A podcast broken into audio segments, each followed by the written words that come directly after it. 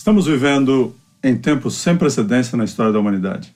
Durante esse tempo de pandemia e toda essa, essa nova realidade que nós estamos vivendo. Há mais de 100 anos atrás, no início dos anos 1900, Ellen White teve várias visões e escreveu várias mensagens quanto à importância do trabalho nas grandes cidades. Ela menciona cidades como Boston, Filadélfia, Chicago, Nova Orleans, St. Louis e especialmente Nova York. Naquela época, enquanto os Estados Unidos se tornavam cada vez mais urbanizados, Ellen White começou a desafiar a igreja para alcançar as grandes cidades, expandir a visão evangelística de alcançar pequenas cidades e vilas e intencionalmente buscar alcançar as grandes cidades, especialmente a cidade de Nova York. Em resposta a esse desafio, em 1901, a Associação Geral reunida em Assembleia decidiu enviar o pastor Haskell e sua esposa para dirigir uma missão eh, na cidade de Nova York. Nessa mesma época, o Dr. Kellogg desenvolveu um sofisticado trabalho em Chicago que envolvia um pequeno hospital, clínicas gratuitas, distribuição de comida, enfermeiras que visitavam as casas, abrigos para pessoas sem residência e até mesmo um barco missionário. Bem, vamos voltar para uh, para Nova York. Quem era quem era Haskell? Haskell havia, nasci, uh, havia nascido em Massachusetts e, ao contrário de muitos jovens daquela época, não teve educação formal e era um autodidata. Ele teve várias atividades profissionais, como certa vez contou a Ellen White, dizendo que tinha sido jockey, fez trabalhos em telhados, fabricado sabão e alguns trabalhos uh, honestos e outros nem tanto. Com uma variedade tão grande em seu currículo, desenvolveu experiência, habilidades e insights que mais tarde se tornaram muito úteis em seu serviço na causa de Deus. Ele exerceu muitas responsabilidades de liderança na obra, incluindo o Ministério de Publicações, missões mundiais, evangelismo urbano e administrador. Uh, ele já havia sido presidente nas associações da Nova Inglaterra e também na Califórnia, quando foi enviado a Nova York. Nessa altura, ele já estava com 67 anos.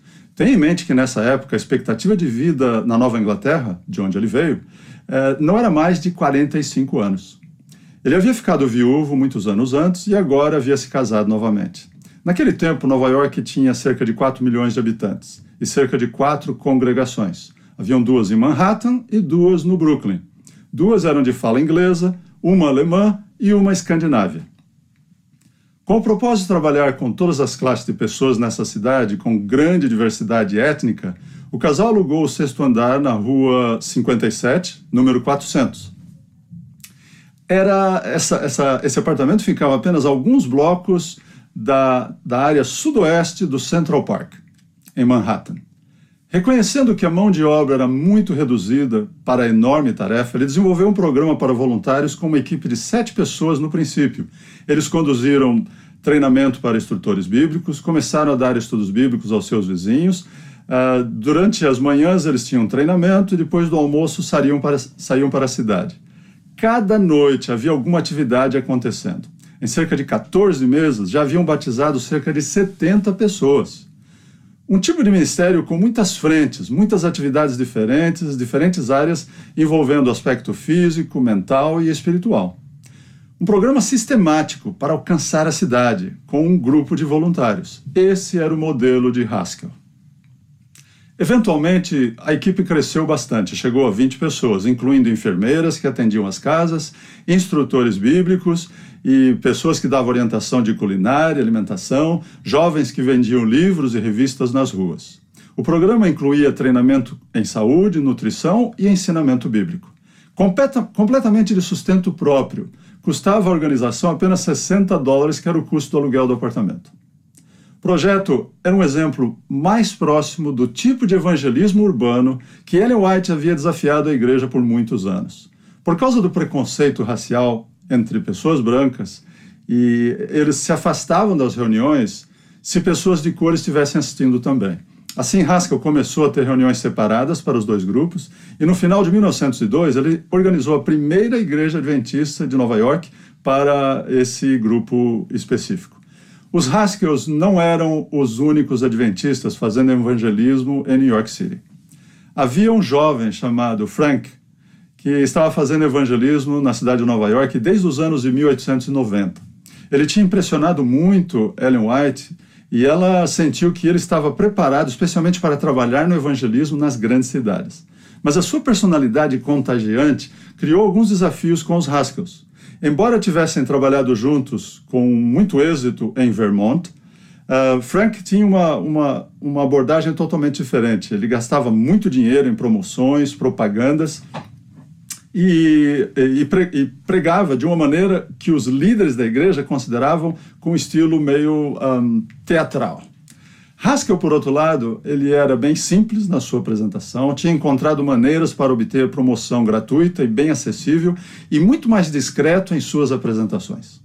Eventualmente, a diferença da abordagem criou uma certa tensão entre os dois e alcançou até o ponto que Ellen White teve que interferir. Ela veio pessoalmente visitar Nova York com o propósito de acalmar a situação. Os dois obreiros foram então trabalhar em diferentes partes da cidade.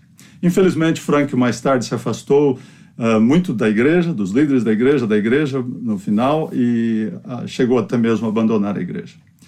O evangelismo urbano era apenas um aspecto de como a vida de Haskell era totalmente envolvida no cumprimento da missão seja no evangelismo pessoal ou através de séries de conferências. Sempre procurando envolver seus conversos na vida da igreja, ele não acreditava em programas evangelísticos curtos ou rápidos, mas estava disposto a dedicar tempo para assegurar-se que as pessoas conheciam bem o movimento a que se estavam unindo. Como resultado, era muito conhecido que em seus conversos tinha uma taxa de adesão à mensagem muito mais alta e a permanência também era de longo prazo. Mais de 100 anos têm passado desde que Ellen White disse que o trabalho feito em Nova York deveria ser um símbolo da obra que o Senhor deseja ser feito no mundo.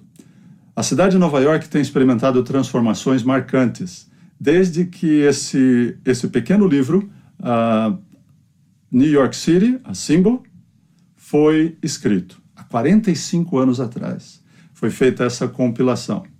Nós queremos que os conselhos apresentados neste, uh, nesta compilação devem ser estudados e aplicados para a realidade de hoje.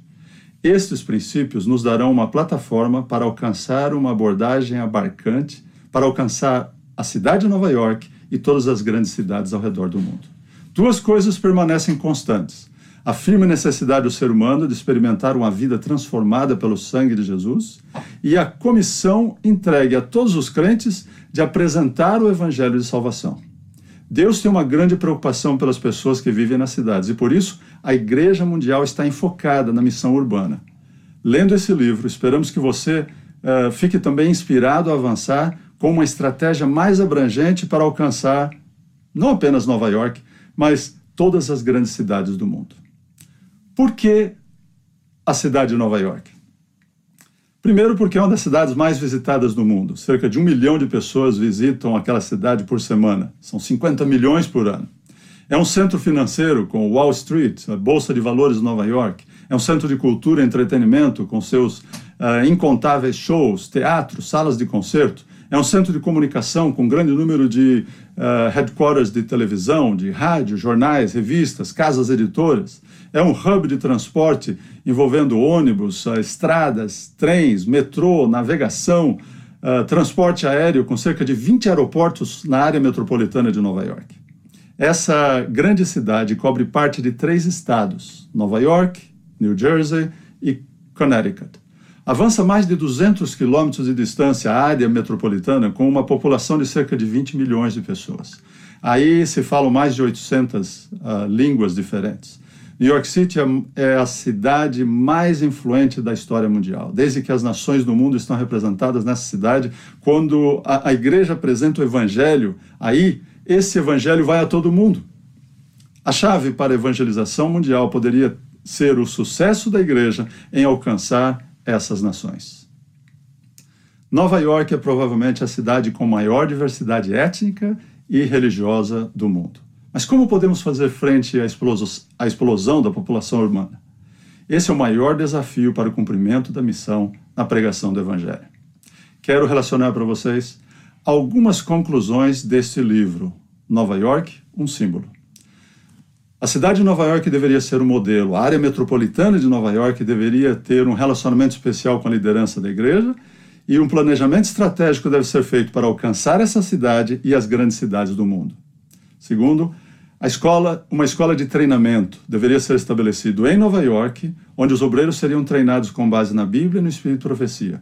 Esse modelo deveria ser ampliado em todas as grandes cidades do mundo, ensinando a mensagem de saúde, a unidade e a harmonia que deve existir como prioridade do trabalho, e deveriam os obreiros ser treinados em princípios práticos para ajudar as pessoas de diferentes aspectos na obra missionária. Terceiro, centros de influência deveriam ser estabelecidos para servir a comunidade e criar pontes de relacionamento para levar a mensagem. Restaurantes, classes de culinária deveriam ser usados para ensinar princípios de saúde à população. Quarto, centros de missão urbana. Deveriam ser estabelecidos na cidade onde colportores, obreiros bíblicos, membros de igreja fossem treinados na obra médico-missionária, como partilhar princípios de vida saudável e os princípios básicos da, do Evangelho. Número 5, centros de retiro. Deveriam ser abertos fora da cidade, não muito distante, um, locais para descanso dos obreiros e centros de saúde e de treinamento. O próximo item é o envolvimento total, que Ellen White menciona, entre evangelistas, membros de igreja, que deveriam trabalhar juntos para a apresentação da mensagem de forma clara e simples para alcançar todos os tipos de pessoas. Recursos. O evangelismo urbano deve ser apoiado pela igreja em geral e por homens de negócio plantios de igreja. Os membros da igreja deveriam apoiar os seus pastores a abrir a obra onde ainda não existe. Os membros devem cuidar das igrejas estabelecidas e dar apoio e ajudar os seus pastores a plantar novas igrejas. Outro ponto importante é os princípios usados na cidade de Nova York devem servir de exemplo em como ser eficiente em outras grandes cidades do mundo. E por último, o modelo de missão urbana onde esses princípios deveriam ser usados para expandir o reino de Deus através de todo o mundo.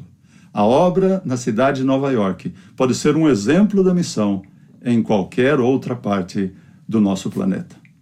No próximo encontro, abordaremos o tema A Iniciativa Nova York 2013.